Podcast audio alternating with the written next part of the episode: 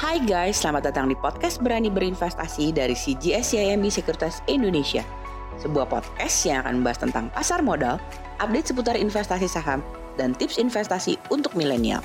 Buat kamu semua yang penasaran, stay tune terus ya di podcast Berani Berinvestasi dari CGS CIMB Sekuritas Indonesia.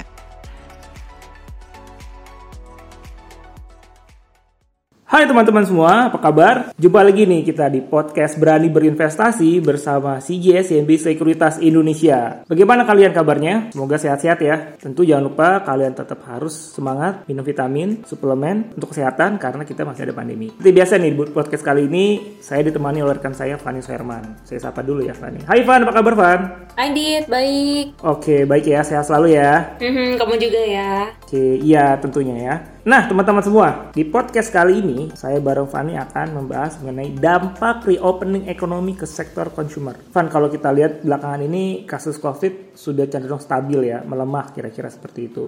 Di mana ini salah satunya semakin cepatnya vaksin yang didistribusikan. Kalau sesuai rencana, kemungkinan akan tercapai herd immunity di Indonesia pada tahun 2022. Gimana kamu melihat peluang dari hal ini? Benar banget nih Dit. Jadi kalau berdasarkan data dengan asumsi kita bisa vaksin 2 juta per hari di 4Q 2021, nah dibandingkan dengan kondisi saat ini nih untuk 7 days vaccination rate-nya itu kan 1,6 juta per hari ya. Maka eh, targetnya nih di akhir tahun 2021 nanti orang yang sudah mendapatkan vaksin pertama sebesar 81% nih dan orang Hmm. yang sudah dapat full vaksin di akhir tahun diprediksi itu sebesar 61% gitu. Jadi kemungkinan memang betul bahwa di tahun 2022 itu kita bisa mencapai target vaksinasi di atas 70% untuk yang full vaksin ya. Nah, jadi pastinya eh, kemungkinan nih ekonomi kita akan kembali lagi eh, seperti sebelum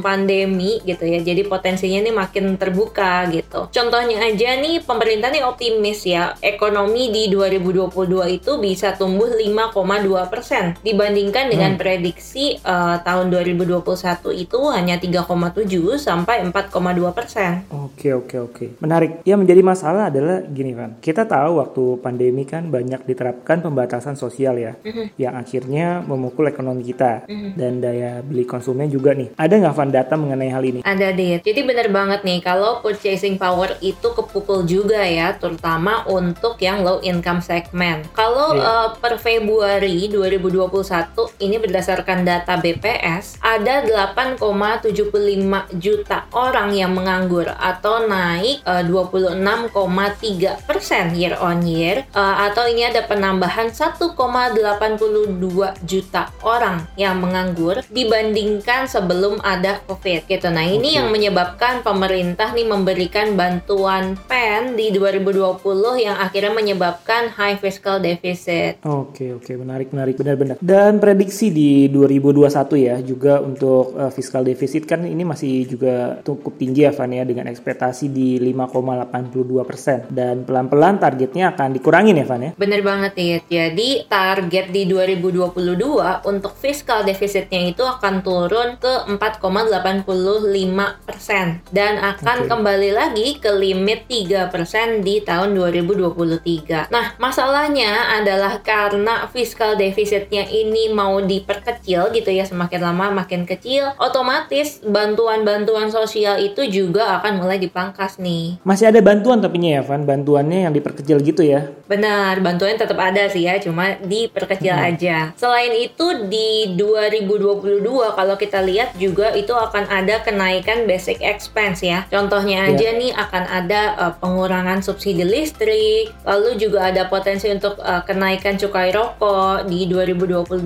gitu. Nah, dengan adanya hal-hal ini, maka sebenarnya tuh yang lebih kepukul adalah daya beli untuk low income segment. Seperti itu untuk di Hmm. tahun depan ya.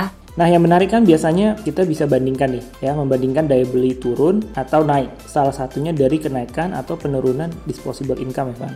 Nah, di mana kalau tahun 2020 lalu disposable income negatif nih. Nah, apakah berarti di tahun 2022 juga disposable kita masih akan negatif prediksinya? Nah, pertanyaan menarik nih dari kamu nih. Jadi, eh, untuk ekonom CGSCIMB mengatakan untuk ekspektasi disposable income di 2022 justru akan positif nih, Dit. Nah, pertanyaannya hmm. berarti segmen mana nih yang akan mendrive kenaikan dari disposable income di 2022? Dengan yeah. asumsi memang low income segmen ini daya belinya akan uh, lebih berkurang di tahun 2022, maka yang akan menopang itu justru adalah middle up class ya, lebih ke segmen hmm. middle up class gitu. Nah, jadi karena istilahnya kan uh, daya beli mereka ini nggak terlalu terkena efek dari adanya pandemi ini gitu. Nah, tapi saya ada satu pertanyaan nih mengenai middle upper class ini nih Van. Mm-hmm. Kan tahun depan akan ada tax amnesty ya, yang kedua ya. Mm-hmm. Kemungkinan seperti itu dan di mana kalau dilihat dari historical uh, mereka akan cenderung menahan spending karena takut diperiksa nih. Mm-hmm. Nah, pendapat kamu mengenai hal ini gimana? Jadi kalau misalkan kita lihat dari historical ketika tax amnesty pertama, ini uh, biasanya okay. mereka memang hold spending ya dan uh, high hmm. income people ini harus menyiapkan dana cash untuk bayar penalti ketika mereka mau mendeklar asetnya gitu. Nah, cuma kalau misalkan kita lihat nih dari uh, siapa sih yang ikut tax amnesty ini, jadi kan rata-rata adalah upper class income gitu ya. Nah, di mana hmm. dari segi populasi ini tuh hanya 0,4% dibandingkan dengan middle income yang populasinya lebih banyak seperti itu.